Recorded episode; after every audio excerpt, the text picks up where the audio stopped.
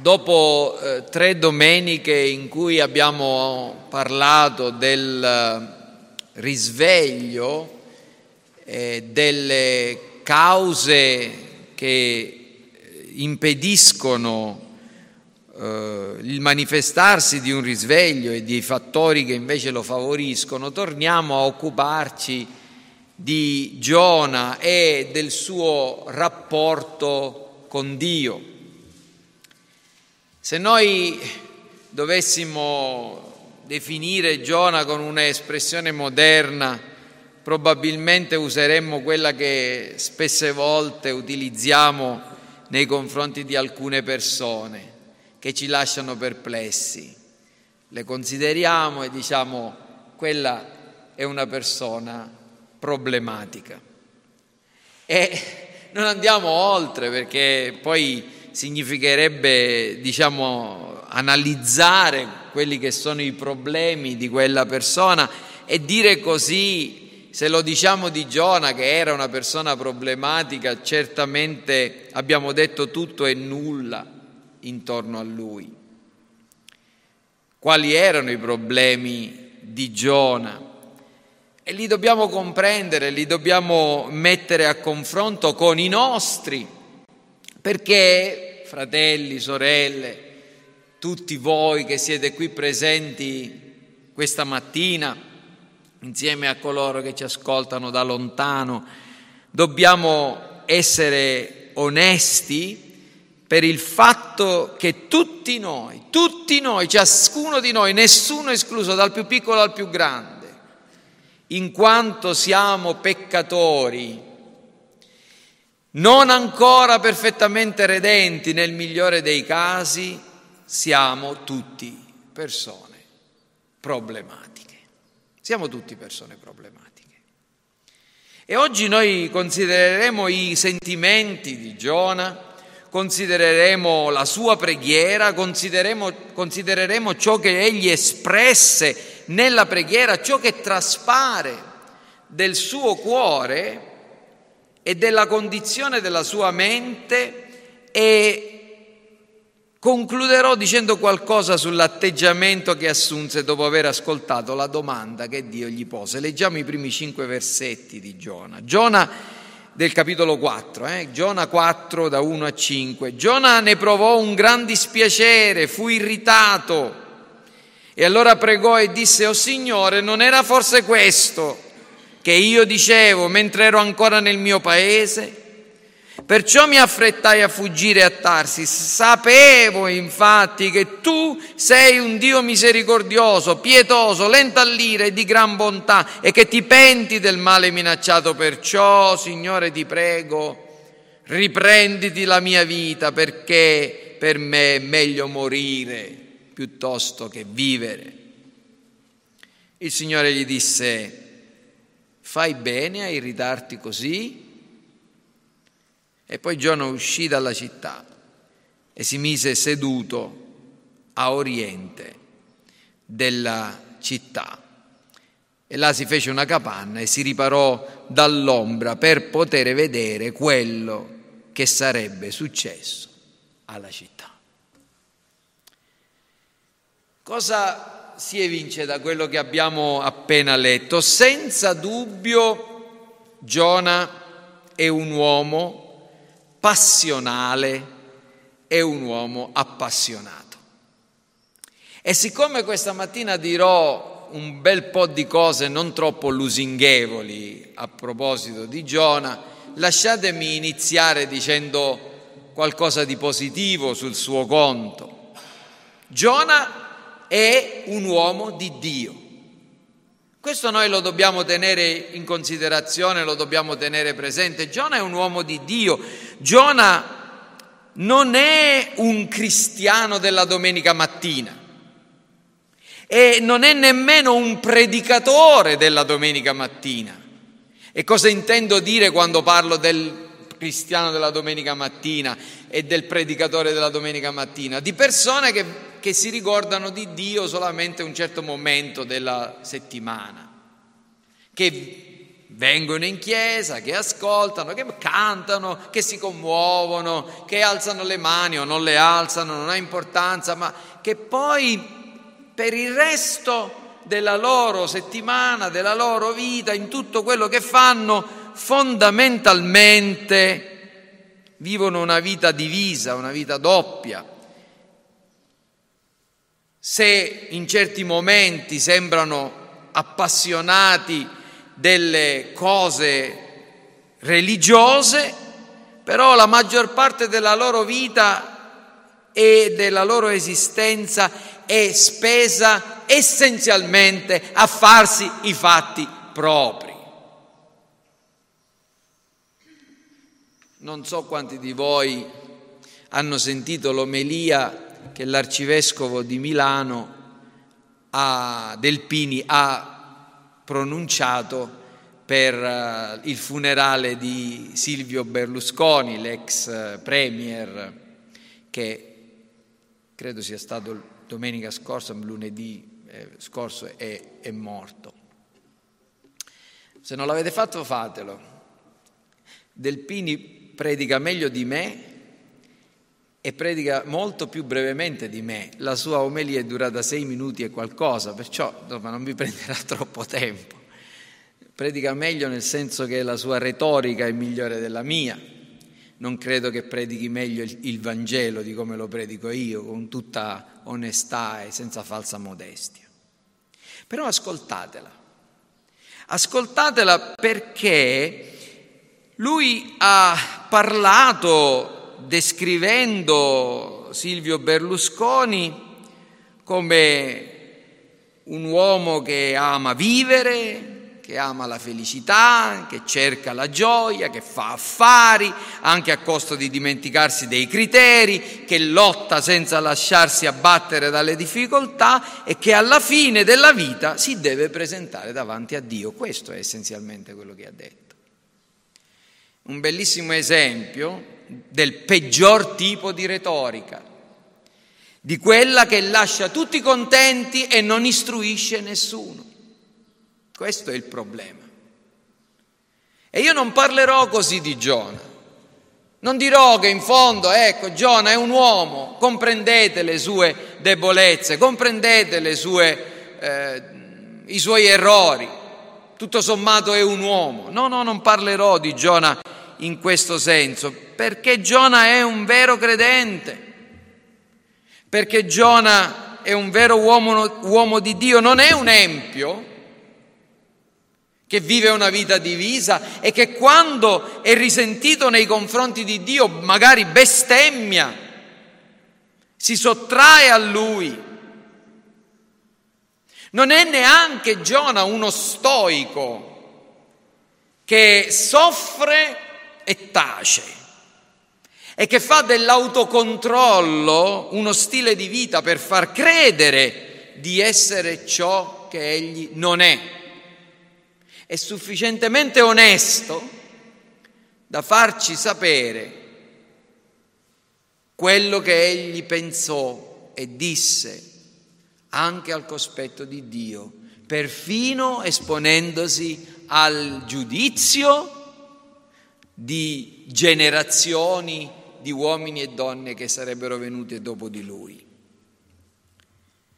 Egli è certamente un uomo con tutte le sue contraddizioni, è un uomo problematico, un uomo che si amareggia e si irrita per le cose che vede accadere intorno a sé. Ma quello che voglio fare questa mattina e aiutarvi a vedere quali sono i suoi problemi e come si possono risolvere, perché quando noi guarderemo a Giona noi non guardiamo solamente ai suoi problemi, noi guardiamo anche ai nostri problemi, perché come ho detto più volte già all'inizio dell'esposizione di questo libro, Giona siamo noi. Primo problema di Giona. Giona ha un problema di conoscenza. Giona ha un problema, se volete, teologico. Da dove proviene la scontentezza di Giona? Giona vede la salvezza di un'intera città, il risveglio di un'intera città, e non è affatto contento. Da dove viene questa scontentezza che si esprime in due sentimenti, espressi da due parole che troviamo nel nostro testo? Ne provò un gran dispiacere, che significa tristezza, dolore, sofferenza, male, questa parola si potrebbe tradurre anche così, e irritazione. E questa parola è anche molto forte, si può tradurre furore, bruciare di rabbia, e spesse volte è anche attribuita all'ira divina. Da dove proviene questa scontentezza? Prima di tutto da un problema teologico, da un problema di conoscenza. E voi mi direte, ma come? Un profeta di Dio che ha un problema teologico? Ma essere chiamati da Dio ed essere uomini di Dio non significa avere una conoscenza perfetta di Dio. E perfino non significa nemmeno avere una buona conoscenza di Dio. Significa avere conoscenza di Dio, essere stati conosciuti da Dio, ma purtroppo c'è una gran parte di tenebra, di ignoranza che risiede nel cuore degli uomini, perfino nei migliori tra di noi, perfino in un profeta come Giona.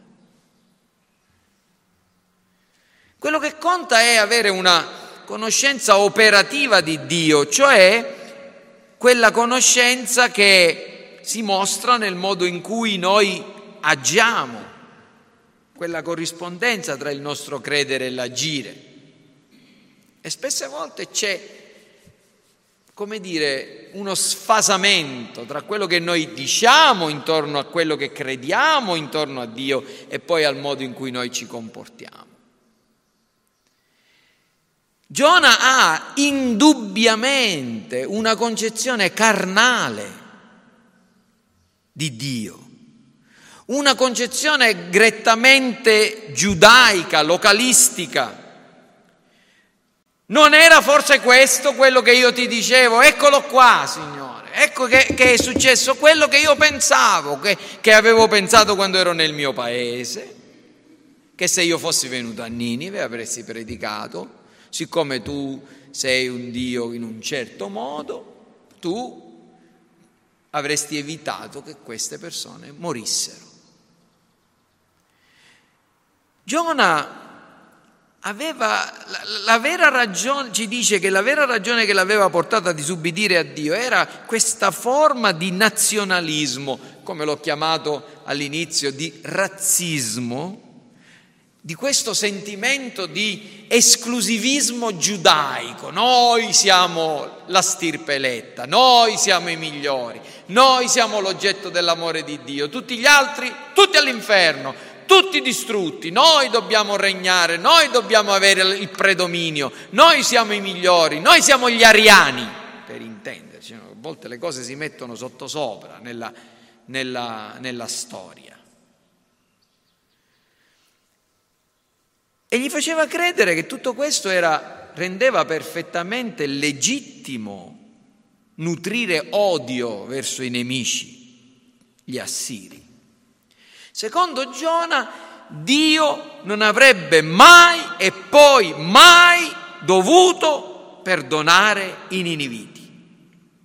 E questo derivava da un errore teologico, una falsa e carnale idea di Dio che egli vedeva come una divinità partigiana, limitata, i cui interessi e la cui influenza non andavano oltre i confini nazionali di Israele.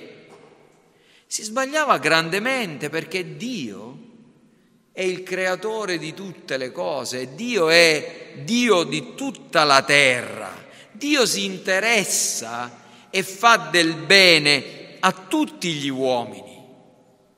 E noi possiamo ben dire con Pietro, vi ricordate cosa disse Pietro quando andò nella casa di Cornelio. Dio non ha riguardi personali, è in qualunque nazione, adesso lo capisco, dice Pietro. In qualunque nazione chi lo teme e opera giustamente gli è gradito. Ora, Pietro l'ha dovuto capire e il Signore lo ha dovuto istruire. Noi dovremmo essere più che tranquilli a questo proposito. Dovrebbe essere ben chiaro che davanti a Dio non c'è bianco, nero, giallo, italiano, spagnolo, qualunque altro, africano, cinese. Davanti a Dio gli uomini sono creature sue, anime bisognose della redenzione. Guai a noi se pensiamo di avere una qualunque genere di superiorità rispetto a qualunque altra persona che condivide la stessa carne e lo stesso sangue nostro, anche se può avere un'altra nazionalità, un altro colore della pelle, un'altra storia, un'altra cultura che può essere più avanzata, più arretrata della nostra, diversa dalla nostra. Guai a noi. Il razzismo in ogni forma, il nazionalismo in ogni forma è stato sempre qualcosa che è stato uno scandalo dovunque si è manifestato tra le nazioni cristiane. È terribile come gli uomini possano aver pensato e considerato fino a tempi recenti che esistono razze superiori ad altre, quando la Scrittura con chiarezza già migliaia di anni fa, soprattutto per noi cristiani, aveva chiarito che Dio non ha riguardo alla qualità delle persone. Giona era così. Giona aveva una concezione di Dio partigiana. Era il Dio di Israele, era il Dio italiano, era il Dio inglese, era il Dio americano. No, Dio è il Signore di tutta la terra. Cristo è il Salvatore del mondo, Ma anche una grande limitazione della libertà e della saggezza di Dio. Il problema di Giona era teologico perché ne limitava anche la saggezza e la libertà. Secondo il suo giudizio Dio si sbagliava e non poteva fare quello che stava facendo. Dio è un Dio misericordioso ed è obbligato a fare qualcosa che può essere in contrasto con quello che è giusto ed è equo. Giona pensava che non era giusto, non era equo che i niniviti fossero risparmiati e temeva che la misericordia di Dio contrastasse con la giustizia, almeno come lui la pensava, che doveva essere amministrata. In altri termini metteva Dio contro Dio. Ma non era Dio a essere sbagliato, era la sua logica, era la sua conoscenza che era sbagliata. Tanti uomini pensano di difendere Dio sulla base di concezioni errate intorno a Dio. Tante persone sono pronte perfino a morire per quello che Dio non ha mai detto che è la sua volontà o la verità. Fate attenzione, fratelli. Noi abbiamo un grande bisogno di lasciare che i nostri pensieri intorno a Dio siano plasmati dalla parola di Dio e dobbiamo sempre ricordarci che non dobbiamo dare niente per scontato. Dobbiamo essere pronti a modificare la nostra concezione se abbiamo delle buone ragioni scritturali per cambiarla. Alcuni pensano, ma che vuol dire questo Dio? Ma Dio ama tutti gli uomini, questo Dio che ama tutti gli uomini deve voler far grazia a tutti quanti gli uomini, che vuol dire che ne ha scelti alcuni e che ne ha lasciati altri. Ci sono cose in Dio che non possono essere comprese. E il fatto che noi non le comprendiamo non significa che non sono vere. La vera umiltà, la vera devozione è dire: Signore, tu sei così grande che io non posso pretendere di comprendere perfettamente la tua natura. Giona avrebbe dovuto dire: Signore, secondo me questa cosa che stai facendo non è giusta, ma l'hai fatta tu. Io mi inchino davanti alla tua volontà. Non l'ha fatto. Sta rimproverando Dio. Sta dicendogli: eccolo qua, hai visto che avevo ragione io? Non era meglio che me ne stavo per i fatti miei? Non era questo quello che ti dicevo? Non te l'avevo detto io? Mi sembra sentire certe... No, non sto dicendo che questo è quello che dicono le mogli ai mariti, ma Giona si sta comportando così. Giona ha un problema teologico, Giona ha un problema di conoscenza, Giona ha un problema di cuore, Giona ha un problema spirituale. La seconda C, no? Conoscenza, teologico, cuore, spirituale. Perché dobbiamo andare più a fondo nella questione. Il problema di Giona è un problema spirituale, un problema del suo essere più profondo, un problema del cuore, un problema di fede. Giona aveva un idolo nel suo cuore. L'idolo, che cos'è? L'idolo è qualunque cosa, qualunque persona che non sia il vero Dio che noi desideriamo in un modo supremo e che serviamo in modo esclusivo e a cui non potremmo fare a meno. L'idolo è quella cosa che quando ci viene tolta noi diciamo: non ho più ragione di vivere. La mia vita non ha senso.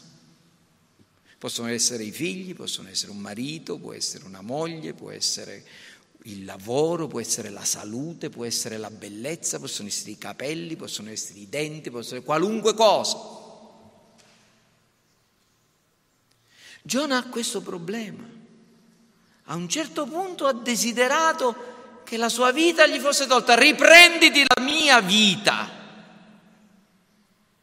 Noi esprimiamo il desiderio di morire quando pensiamo che la nostra vita non abbia più senso. Ora, non tutti quelli che desiderano morire stanno necessariamente peccando. Noi leggiamo la storia di Giobbe, leggiamo la storia di Geremia, leggiamo la storia di Paolo. Paolo a un certo punto dice: io non so che cosa dovrei preferire, da una parte preferirei morire. E non pensiamo, io non penso che Paolo stesse realmente peccando. Almeno non dovremmo permetterci di giudicarlo fino a quando noi non ci troviamo nelle sue stesse condizioni. Pensate a una persona malata, di una malattia terminale, pensate di una persona costretta a letto, umiliata da dover necessariamente costantemente ricevere delle cure. Questa persona può essere anche da parte di altri che soffre dolorosamente dalla mattina alla sera. Questa persona può essere un vero credente, una vera credente. La biasimereste se questa persona desidera morire?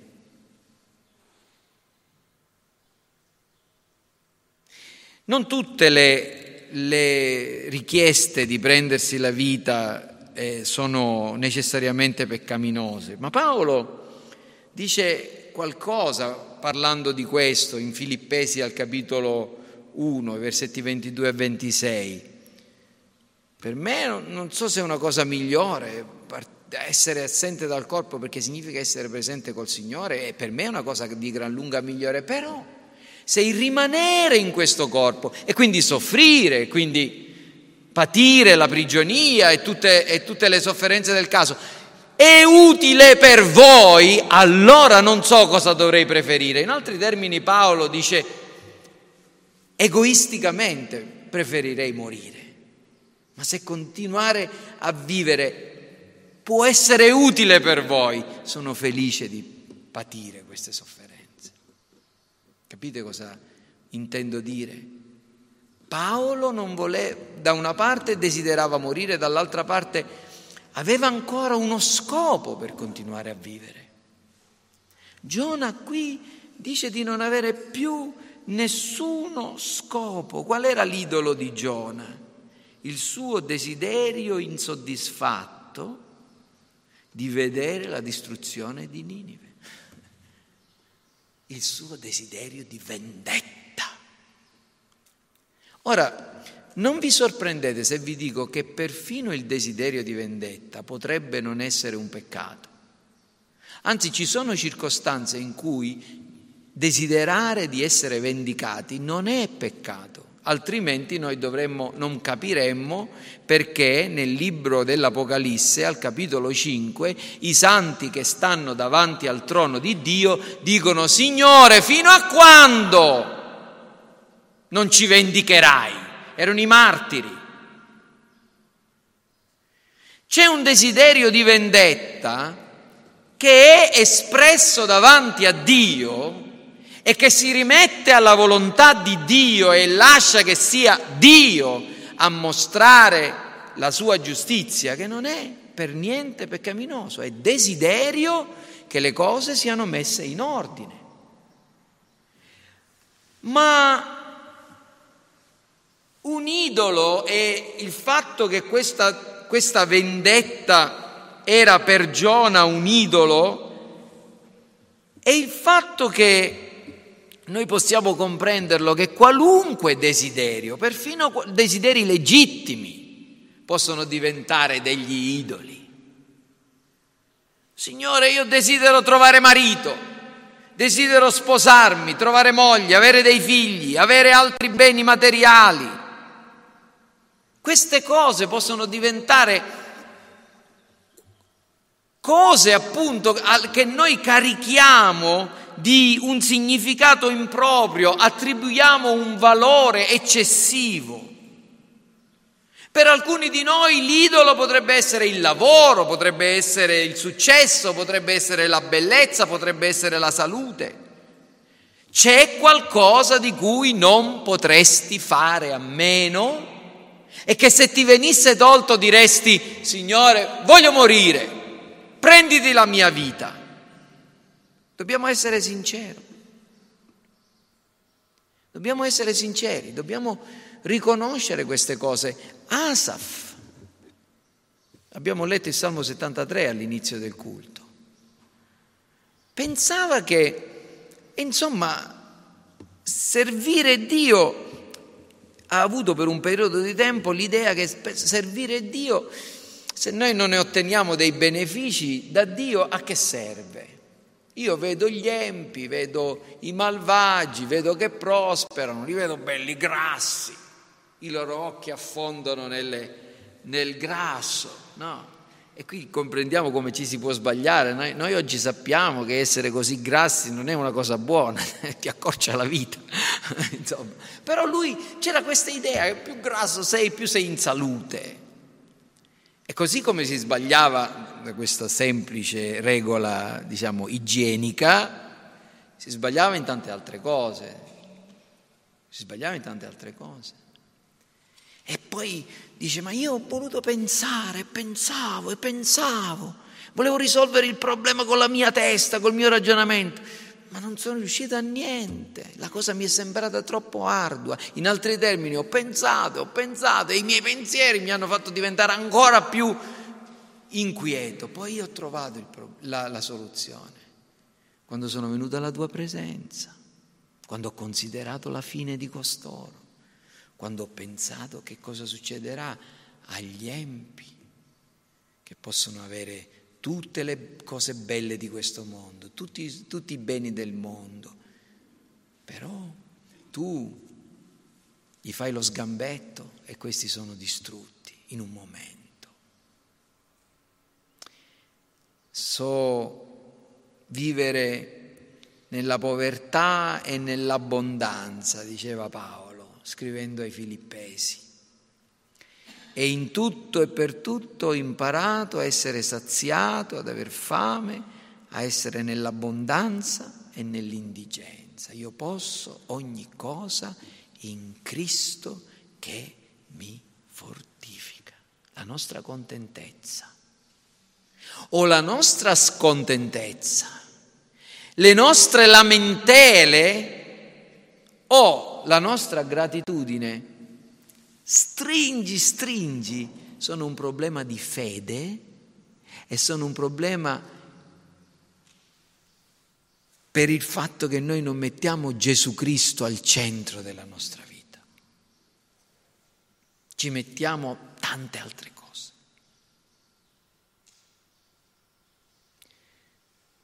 Asaf poteva dire: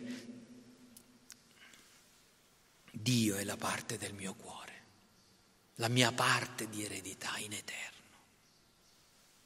Toglietemi tutto, non potrete togliermi Dio. E Jonathan Edwards, in un bellissimo sermone sul Salmo 73, esprime il contenuto del Salmo 73 dicendo questo: la caratteristica di un uomo veramente santo, la caratteristica di una donna veramente santa è quella di preferire Dio al di sopra di tutte le altre cose che sono in cielo e sulla terra. Giona aveva un problema di cuore. Giona aveva un problema di conoscenza, Giona aveva un problema di cuore, Giona aveva un problema di comprensione, o se volete in un termine più tecnico, ermeneutico. Interpretava male la scrittura, conosceva la Bibbia. Conosceva la scrittura, conosceva la rivelazione di Dio, ma la interpretava male, la comprende male, in modo parziale. E vedete, fate attenzione a un uso parziale della scrittura, perché tutti gli eretici hanno sempre fatto uso della scrittura, prendendone un pezzo qua, un pezzo là. Vi siete mai trovati a parlare con un testimone di Geova? Io ricordo che il Signore mi aveva salvato da poco tempo e pensavo di sapere tutto e mi sono imbarcato in una controversia teologica, un dibattito teologico con un testimone di Geova, e questa persona, non dico che mi ha messo in crisi, ma non sapevo come rispondere ai suoi argomenti. Ho scoperto che usava la Bibbia per dire cose completamente contrarie a quello che avevo compreso che la Bibbia dice, negando la Trinità, negando la risurrezione di Cristo corporale e tutto il resto. Dovete pensare che questo è sempre stato la tecnica del diavolo. Satana ha sempre fatto così, l'ha fatto con Adamo ed Eva, gli ha detto una grande bugia, la bugia che non sarebbero morti, la bugia che avrebbero potuto disubbidire alla legge di Dio e non averne svantaggio, la bugia che potevano mangiare in realtà il frutto perché Dio gli stava negando una cosa buona, ma l'hanno nascosta con tante piccole verità. Voi avrete conoscenza del bene e del male, i vostri occhi si apriranno, sarete come Dio. E non solo con Adamo ed Eva, ma anche nel caso di Giobbe, ma anche, saltiamo, nel caso della tentazione di Gesù. Nel caso della tentazione di Gesù il diavolo si permette di citare la Bibbia. Gettati, sta scritto che egli non permetterà che tu ne abbia alcun male, gli cita, se ricordo bene, il Salmo 91, gli cita il Deuteronomio, eccetera.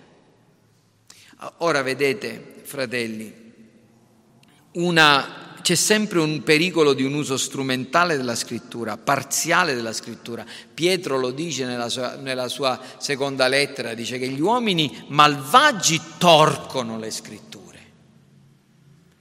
E abbiamo il dovere di comprendere bene le scritture. Ora, che cosa fa Giona? Giona cita la scrittura nella sua preghiera e cita l'Esodo 34:6, quando Dio si manifesta a Mosè e gli dice: il Signore passò davanti a lui e gridò: il Signore, il Dio misericordioso e pietoso, lento all'ira, ricco in bontà e fedeltà. Che cosa dice Giona? Ecco, io lo sapevo che tu sei un Dio misericordioso, pietoso, lento all'ira, di gran bontà, ti penti del male.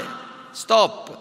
Ma se continuava a pensare a quello che Dio aveva rivelato di se stesso, avrebbe letto che conserva la sua bontà fino alla millesima generazione, che perdona l'iniquità, la trasgressione e il peccato, ma non terrà il colpevole per innocente, che punisce l'iniquità.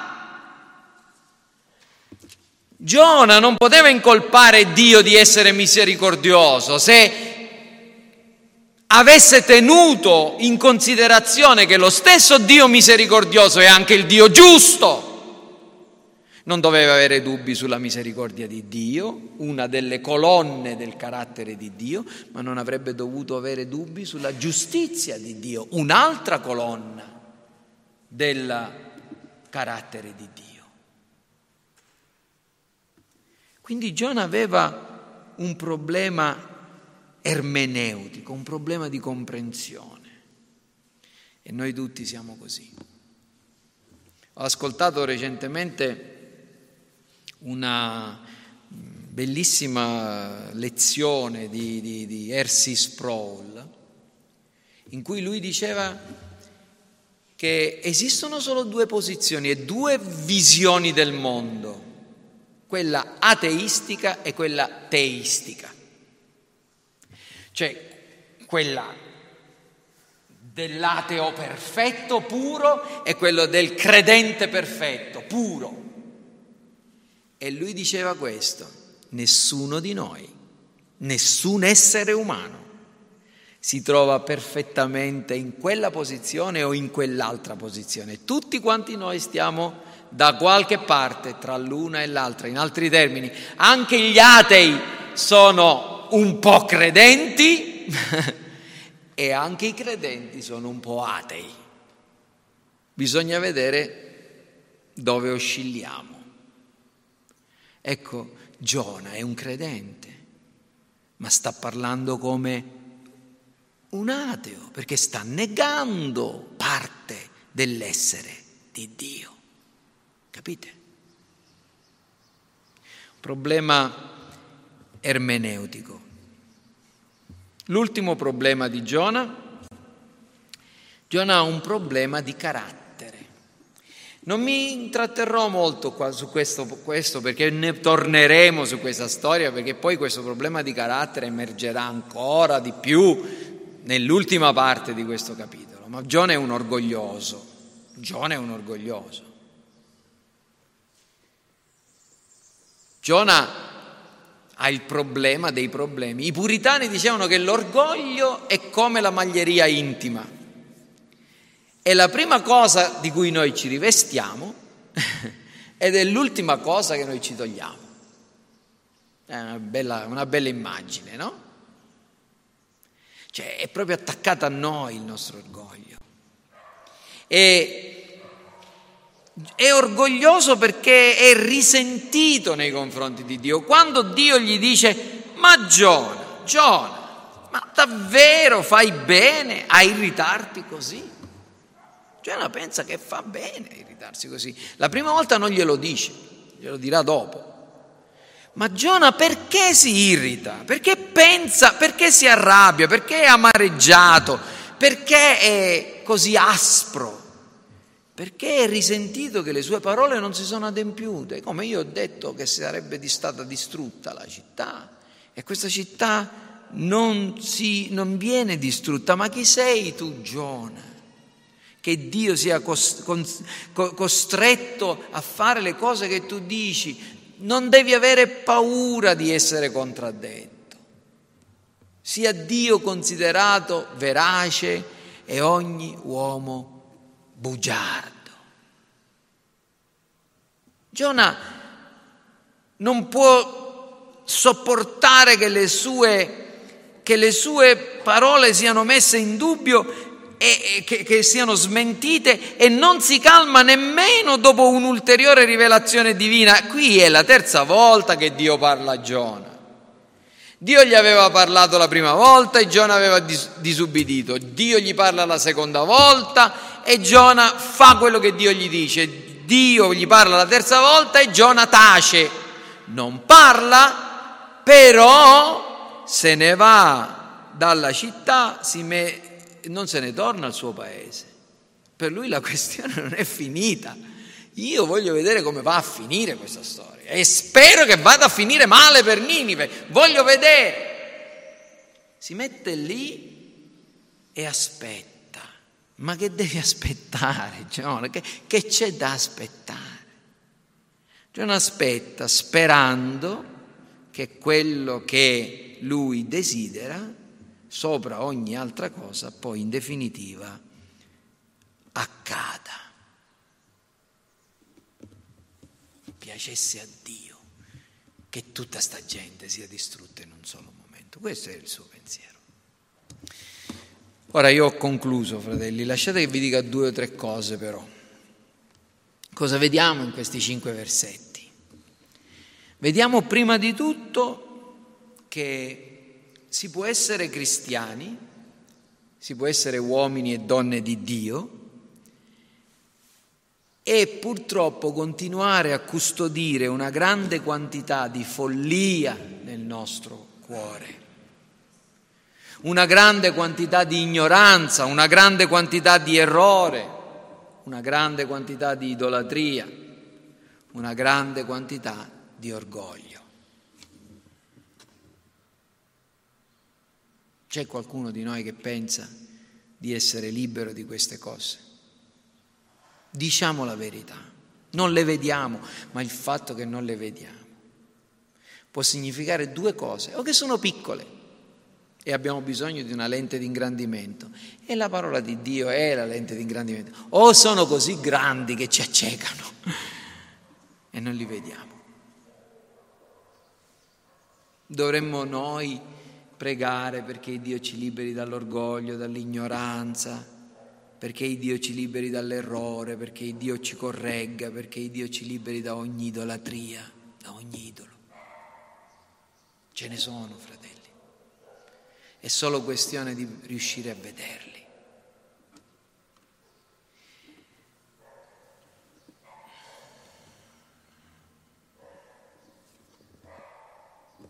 Noi possiamo fare anche grandi cose, eppure continuare ad essere scandalosamente immaturi, proprio come Giona mostra di esserlo, scandalosamente immaturo.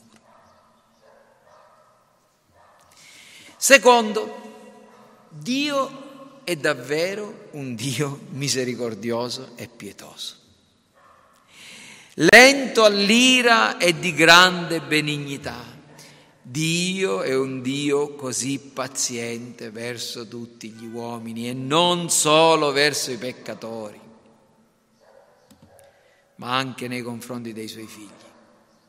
Che pensiero umiliante questo, ma che pensiero liberatorio. Noi per questioni di tempo dovremmo essere molto migliori di quelli che non hanno la fede. Eppure tante volte non lo siamo,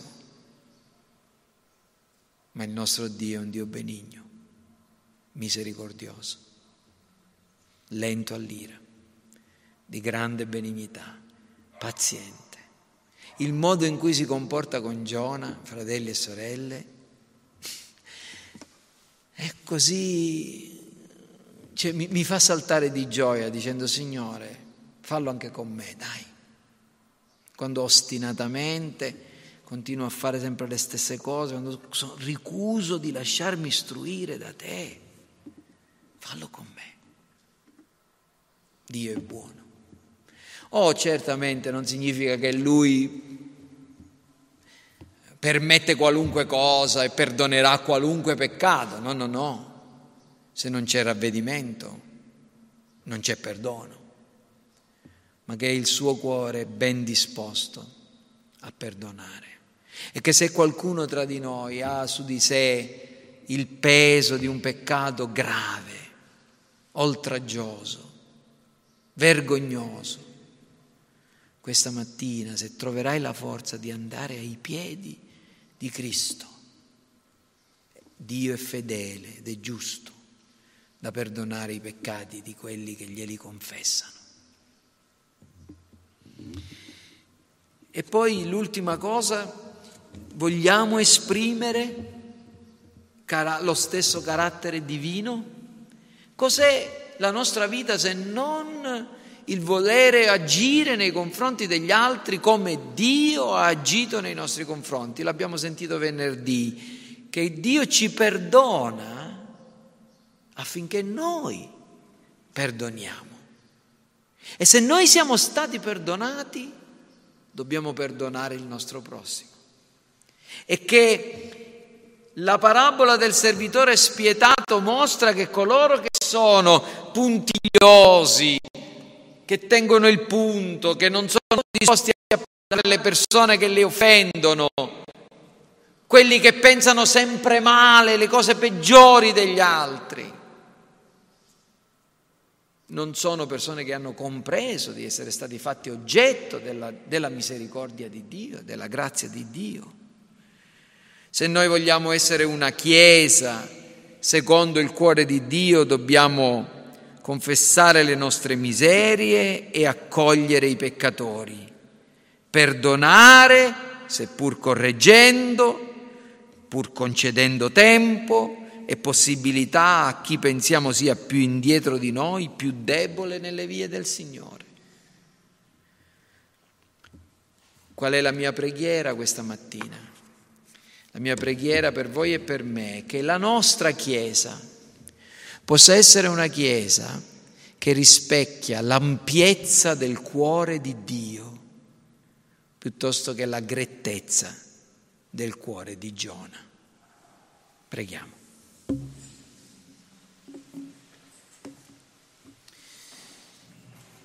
Signore, noi ti ringraziamo per la grandezza del tuo cuore, per la grandezza del tuo amore, poiché Dio ha tanto amato il mondo che ha dato il suo unigenito figlio, affinché chiunque crede in lui non perisca ma abbia vita eterna. E ti preghiamo, Signore, che tu possa aiutarci a nutrire gli stessi sentimenti di Dio nei confronti di chi ci offende, nei confronti di chi sbaglia,